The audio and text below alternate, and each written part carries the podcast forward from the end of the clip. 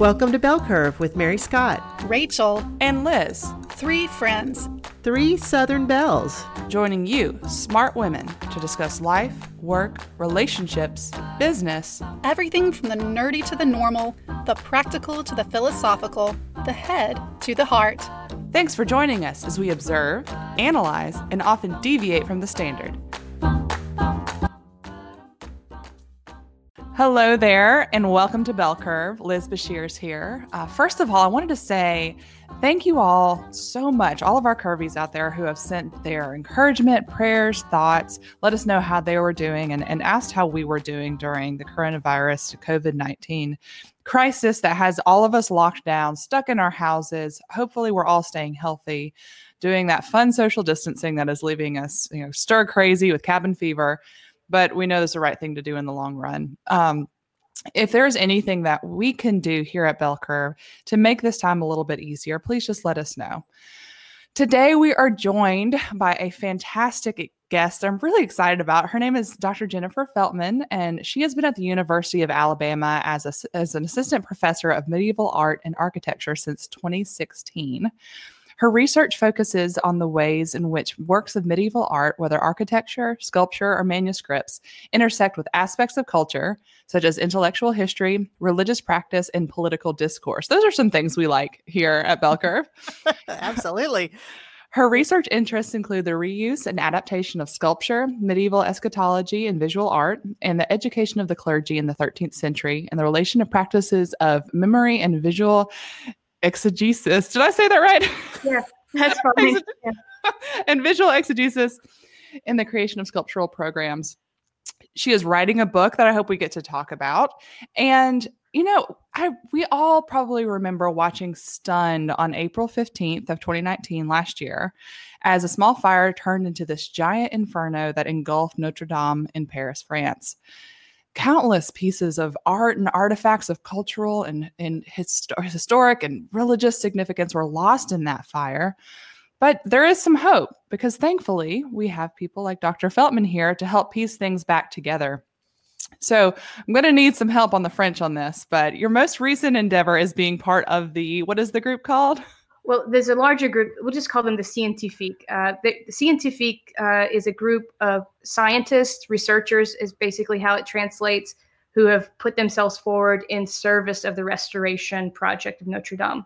So the, the larger group is um, it's a grassroots group that had its genesis in the times in which we heard over Twitter just a couple of days after the fire um, that the there would be this competition to rebuild Notre Dame. This was coming from the Prime Minister of France at the time. I guess he also speaks on Twitter, and uh, uh, it was a little bit concerning for historians because some of the ideas that came forth were quite um, dramatic, to say the least. And um, we were just concerned that the historic monument be preserved and that um, certain practices of historic conservation, which have been established for uh, many years in terms of how you would care for a monument, that those be followed and not just a political um, agenda in the restoration. Sure. So, yeah. so let's take a step back first. Yeah.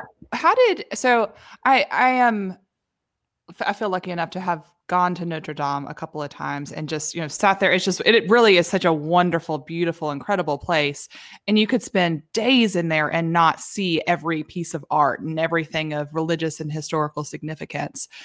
How did you come to research Notre Dame and, and what first turned you on to just researching uh, cathedrals and, and medieval cathedrals in general? Uh, so I was doing graduate study at Florida State University, doing a PhD, and my thesis topic or my dissertation topic focused on sculptures of the Last Judgment. Um, just to step back a little bit, I've always been interested in architecture and buildings and religious history and theology and in technical aspects of the way things are built. So I as an undergrad, I started out in mechanical engineering, made some changes, got a degree in, in interior design, and I actually I did that at the University of Alabama.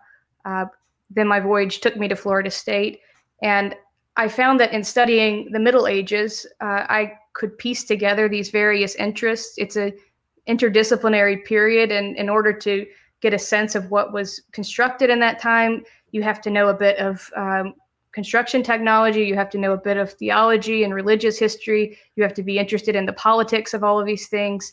And cathedrals, as major monuments, are the places where these all come together. And so um, I, I took the topic of studying Last Judgment sculptures and my buildings. I call them my buildings. You've become an owner of the building you, that you work on over time. The major buildings that have Last Judgments of them, Notre Dame is one of the most important. And so I first found myself in front of the portals in 2007 uh, while on some dissertation research in the summer. And that was the summer that I met an important group of people who that I continue to interact with. They uh, happened to be coming from Columbia University with one of the faculty who then was the major professor of Gothic um, architecture, um, Stephen Murray. And it was his student, Andrew Tallon, who was involved in scanning, making digital scans of Notre Dame. And he, I would say, is one of the pioneers of using a technology of laser scanning in the study of buildings. So I met Andrew then, and um, it, and I continued to work on my projects on Last Judgments, uh, sculptures over the years. And there are, of course, other cathedrals, but again, this one was one of the major buildings in the history of the development of that theme. And so early on, it was um, uh, one of the ones that that I studied. That's fascinating. So, ha- having spent so much time studying there and knowing so much about not just the visual beauty of places like Notre Dame, but the the significance of the way things were built and and how special some of these artifacts are. What did it give us a little insight? What did it feel like to see the cathedral erupt into flames? it was a bit surreal. I, like many people, I was on my computer doing work, but I also had Facebook open because people do that from time to time. People would never do that. And and you you see things posted, and that's where I saw um, the first notice come up of, of this building being on fire, and I, you know, was in shock. And then I just watched my colleagues just um, have meltdowns online about this. Um, I was also uh, a bit sleep deprived with a four month old at the time as well. Oh, wow. um, I, I, had been working on a, a, big grant proposal that I had just submitted on a French building. So I was waiting to hear back about that. And all of this was happening around the same time. Um, and I thought immediately, you know, this is terrible. But then uh, the historian in me also said, every single Gothic building we have, for the most part, was well not every single one but many of them were reconstructed after a notorious fire. Uh, the hmm. cathedral of chartres is an example. Uh, we had a terrible fire in the 1190s in 1194 it's the fire that ignites the rebuilding campaign. So it's used um, as a motivator to motivate the populace uh, or at least that's the uh, popular idea to motivate or support the funding of reconstruction I also know from some of the other buildings that I work on that these things don't just happen in the Middle Ages, they happen now. Uh, we know that Chartres again burned in the 19th century. The, the, roof burned and it was reconstructed in the 19th century um, of, of a steel frame inside. Um, the Cathedral of Reims was bombed in 1914 during the World War. Its roof burned as well. Mm. And they reconstructed it using a new technique at the time of uh, béton armé, which is a kind of steel reinforced concrete um, of interlocking units. It's a quite innovative design that architect Henri Deneux introduced. So these were always moments of um, of terrible sorrow, but also ones in which we saw people gather together and be unified behind the idea of um, rebuilding something.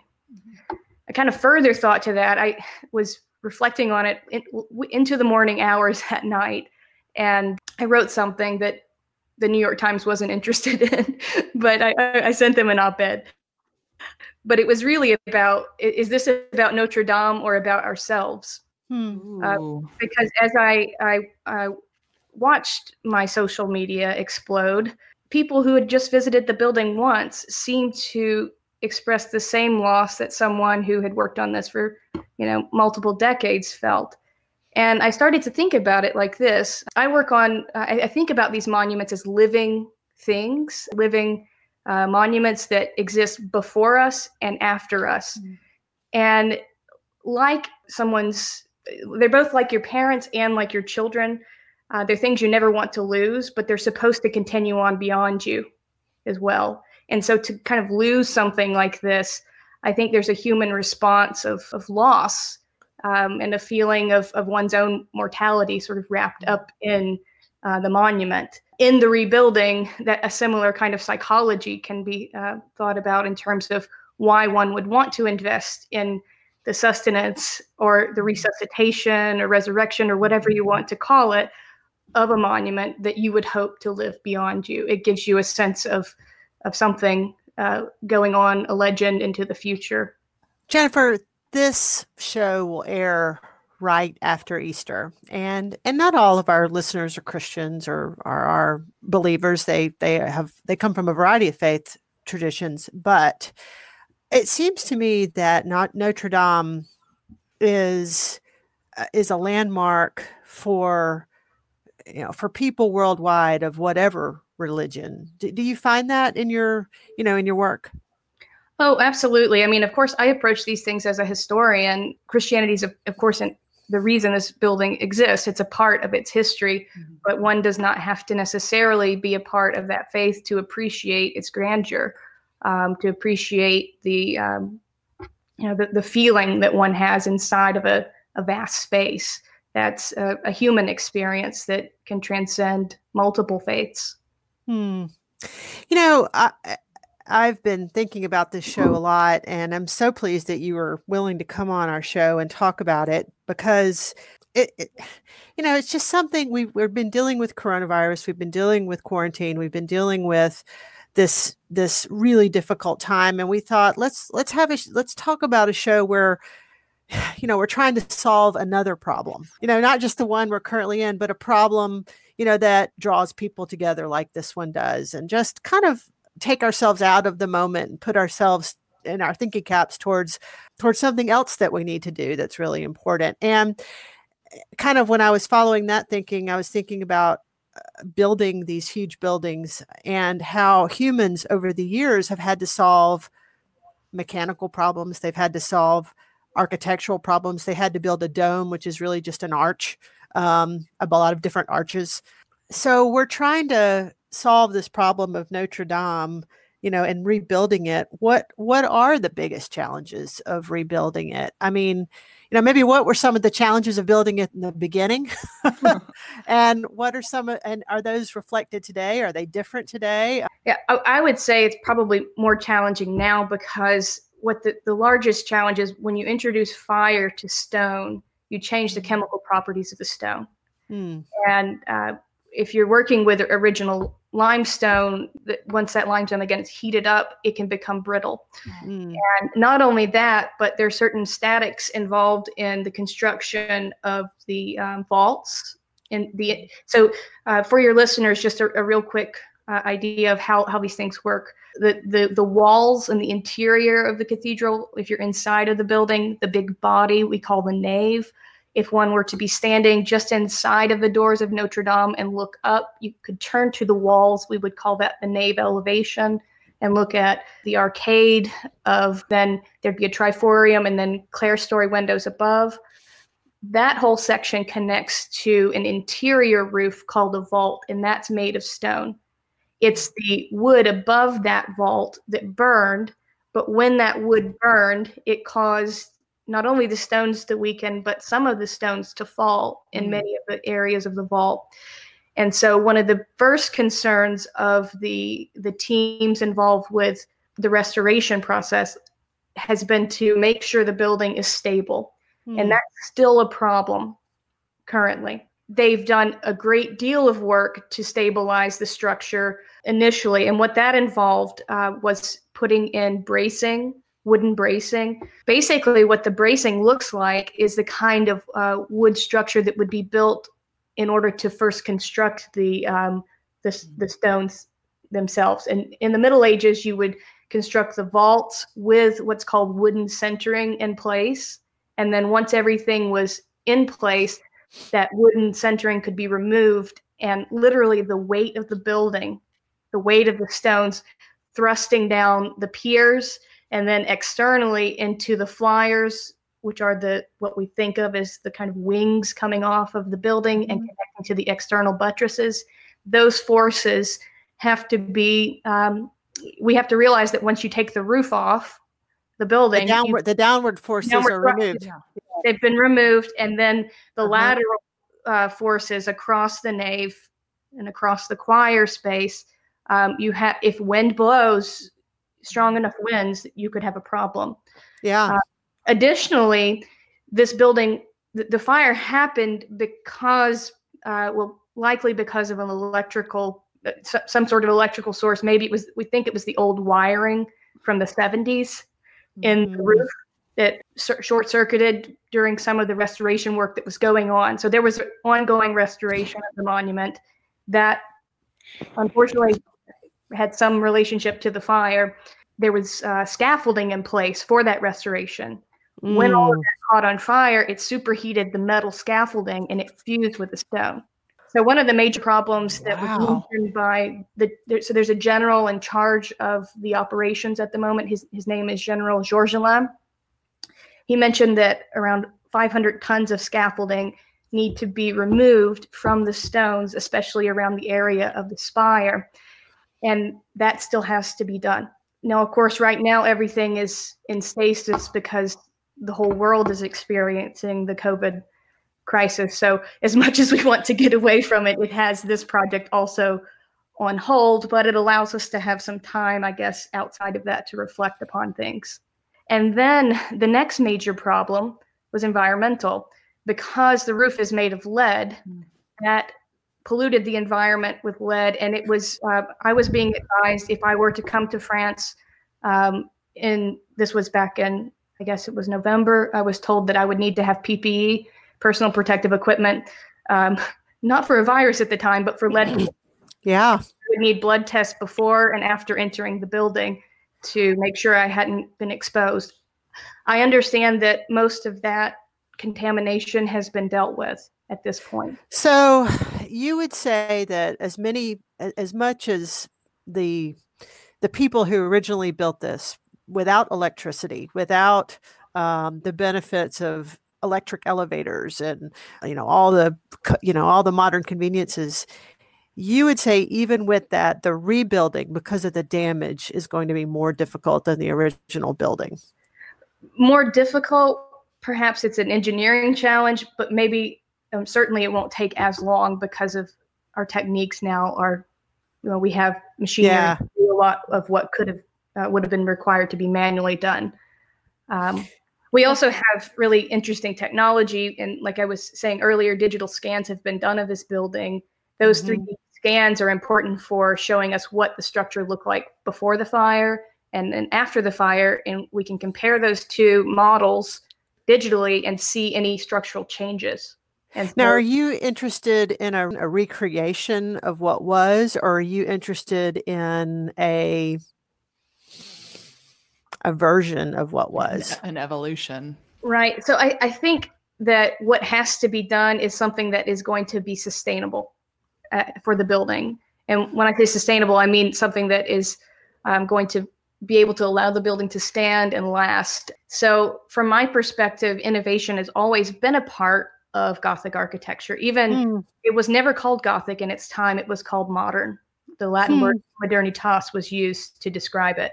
It was innovative and it was always experimental, and sometimes it even fell down in the process um, of construction. I recall that. You know, I was at the. I was. I've. I've, I've been to Notre Dame. I've been to the Sistine Chapel, but the one that that has always um, stuck with me is the is the dome at Florence. And when they built it, they they didn't completely know how they were going to actually build the dome. It was it was open. Mhm. the the roof remained open for many years because they they didn't have the technology and the wherewithal to build the dome. I'll just think about that engineering problem tomorrow. I know. that said, we have certain um, guidelines in place. So there is a group called ICOMOS. This is the International Council on Monuments and Sites. They generally follow the uh, Venice Charter, which was an early charter uh, developed with this group that focuses on what one should do in the preservation or conservation of monuments. So this is, of course, not the first time a monument like this has had to go undergo some kind of major work. Uh, and so, what those guidelines really suggest is that the historic principles should be maintained if at all possible. Mm-hmm. But if they've been destroyed, replacing them is not necessarily required. Um, that said, the last discussions, I think this was back in January of General Georgelin with um, in discussing what the plans are for the building. Um, he is open to this being a part of a conversation. The French already have a um, entire group of architects in charge of maintaining their national monuments. The the idea of this group is usually to follow these principles of the Venice Charter, and I would think that whatever they end up doing is going to be a, a mixture of innovative engineering solutions, but visually, what we see on the exterior is going to be quite conservative, I would think. The thing is, what you see on the exterior, what was mostly lost, was 19th century, and not a lot of people really recognize that. If you go back to historic photographs before Viollet-le-Duc, the architect in chef at that time, who was involved with the restoration, if you look at the the architectural photographs or the archival ones before him, you can see that the roof pitch was even different earlier that some of the aspects of the flying buttresses were a little different. And in his restoration, he highly modified the monument back in the 19th century. So there's kind of a, a history of this tension between the desire for historicism and the inevitability of change. Hmm. That is fascinating. So a, a, lot of your research, or maybe all of your research, is and expertise is on the painted sculptures specifically. Can you tell us a little bit about what makes them special and and what your piece of this this huge puzzle, this huge problem is? So, as a part of uh, the the the scientific, the group who was involved with uh, first writing, uh, petitioning the uh, French president not to make drastic changes to the building, but to take time to think about ways his uh, historians and researchers could engage with the monument. One of the results of that is that a group of researchers was formed. And this, this group is through the National Center for Scientific Research in Paris. The, the French letters are CNRS or CNRS. And uh, I'm a part of the working group on stone. So there, what, what happened was we have scientists who work on the scientific aspects of stone, like the chemical properties, uh, structural properties. And our idea was that through the collective knowledge of both scientists and historians, art historians, not only can we be involved in the restoration of the building, but we can be involved in learning more about the building through the process of restoration because of this unprecedented access to the building now as it's been opened up, literally. So what I work on are the sculptures themselves, and these are found, the ones that are of interest to me primarily are on the west facade in the portals, so the doorways that you would stand in a very long queue and wait to get into the building. Um, in the summers, if you're visiting France, you might get a chance to look up and see some of these sculptures. In the central portal, you'll find the image of the Last Judgment. So that was that's the topic of my book project, and so I had been focused on those sculptures um, and they, in fact, were painted. One thing that's not really popularly recognized about medieval sculpture is that most of it on buildings was originally painted. Hmm. And painted in ways that might seem a bit garish to us at times, like bright pigmentation. You have to imagine um, an, a Spanish painted wooden sculpture of Christ or something like that mm. on the exterior of a building. And so Another thing I think people don't necessarily recognize about sculpted portals is that most of them weren't made in just one instance.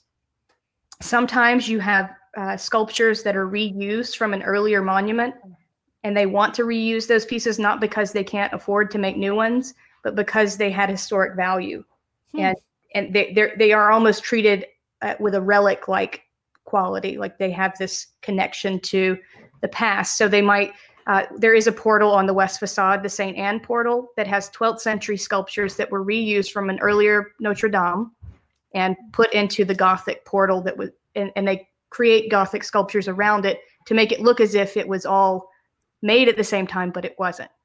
The 13th century portal of the Last Judgment similarly was started probably around 1220. And we can tell by looking closely at the way that the stones are joined together and also studying the styles of the sculptures to note that the figure of Christ was done some 20 years later and the angels around them some 20 years later. Additionally, uh, in the, I guess it was the 90s and the 2000s, this part of the building was cleaned with lasers. And while they were cleaning it, the laboratory in charge of historic monuments took samples of the stone, little core samples that give you stratigraphy or layers of not only the stone, but paint over the centuries that has been on this stone.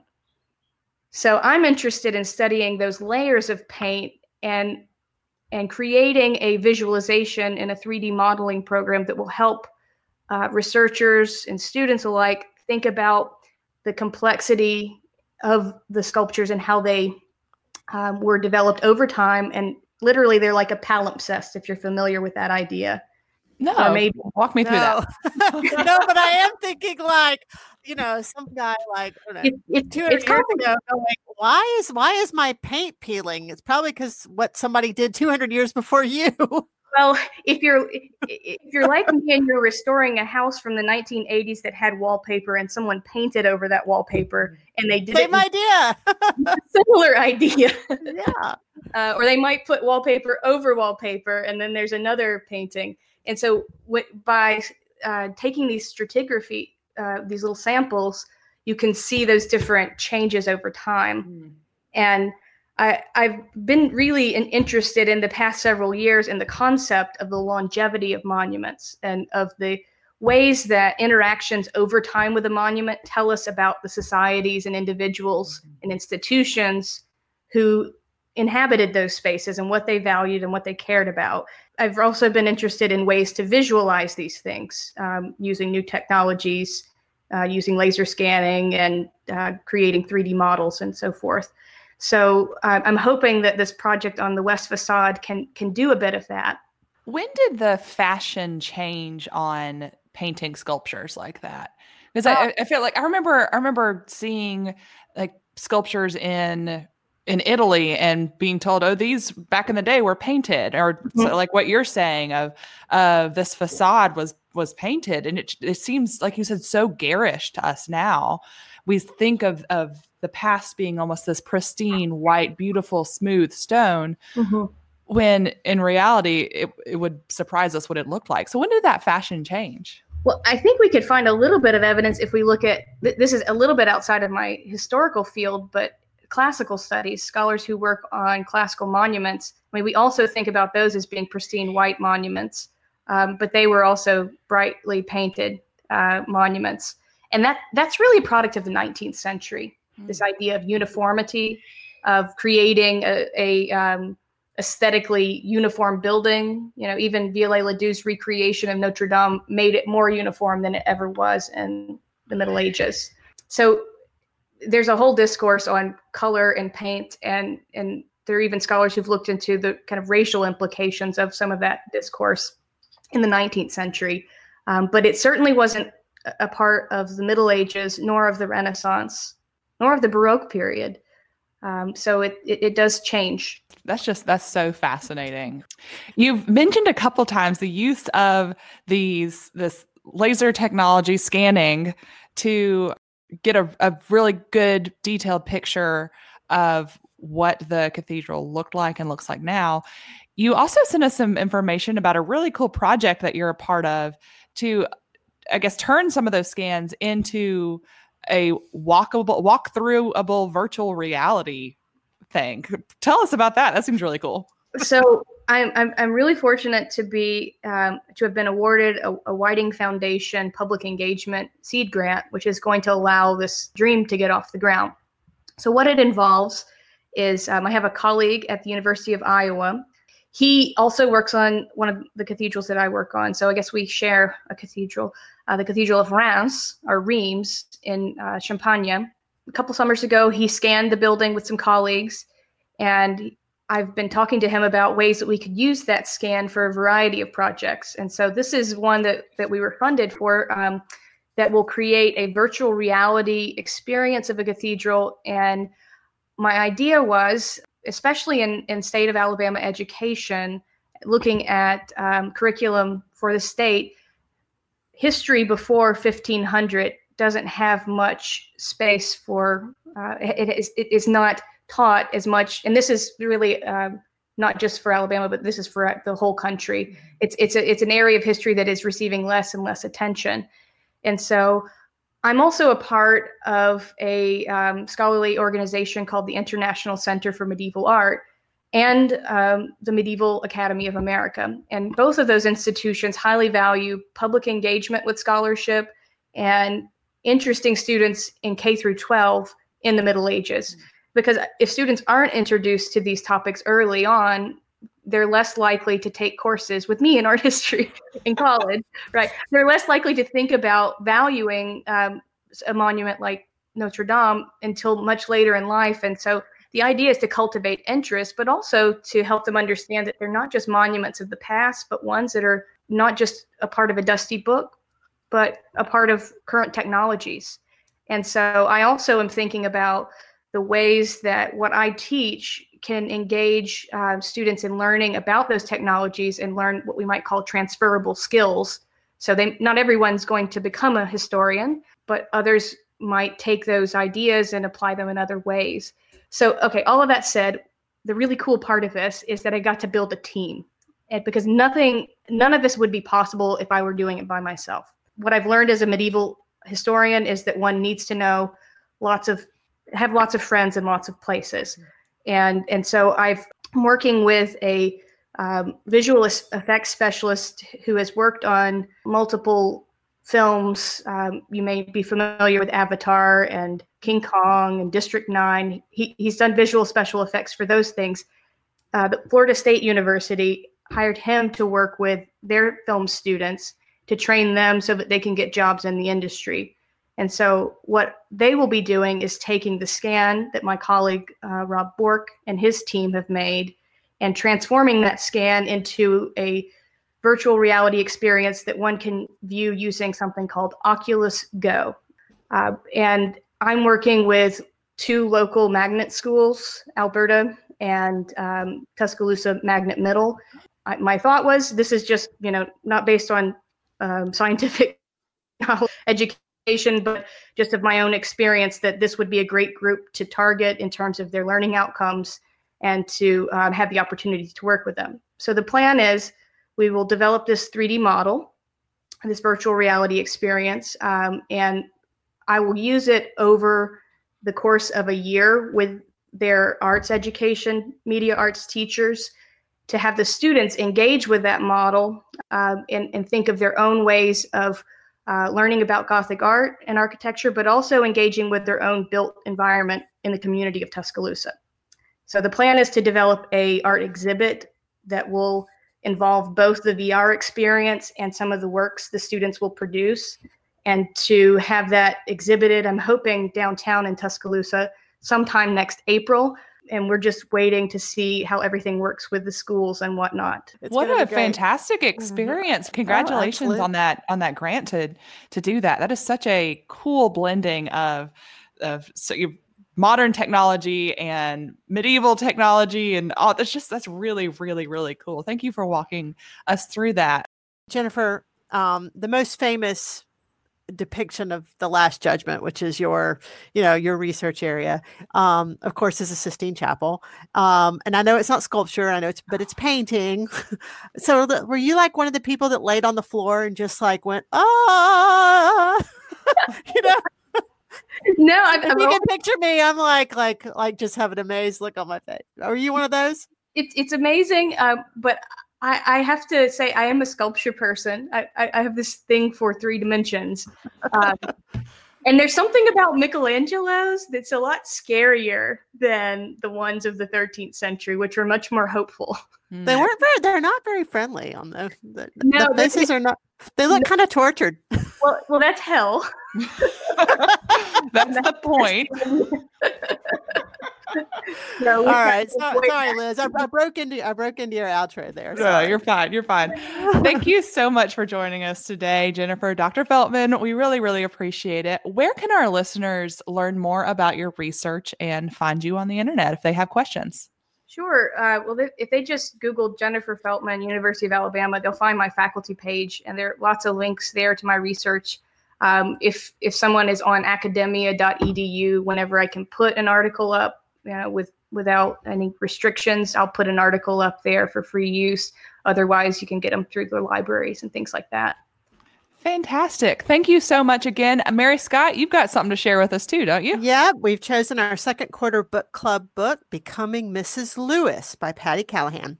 Patti is a New York Times bestselling author who is also, by the way, uh, a Birmingham, Alabama native. Um, she, it is never, ever in these crazy days of COVID 19 to just lose yourself in a, in a great read. And this is a great love story. Becoming Mrs. Lewis is all about the love story of American divorcee Joy Davidman, who married C.S. Lewis, author of Chronicles of Narnia and Screwtape Letters. And I, th- I know our, our listeners are going to be familiar with those, but get that book um, either through your local bookseller because they really need your business right now, or if you want to get it at Amazon, click through our link because we get a little piece of the action.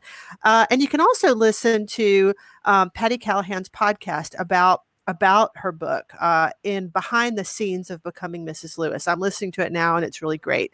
Patti will be our guest. Patti Callahan, the author, will be our guest for our show in June when we take up her book, Becoming Mrs. Lewis.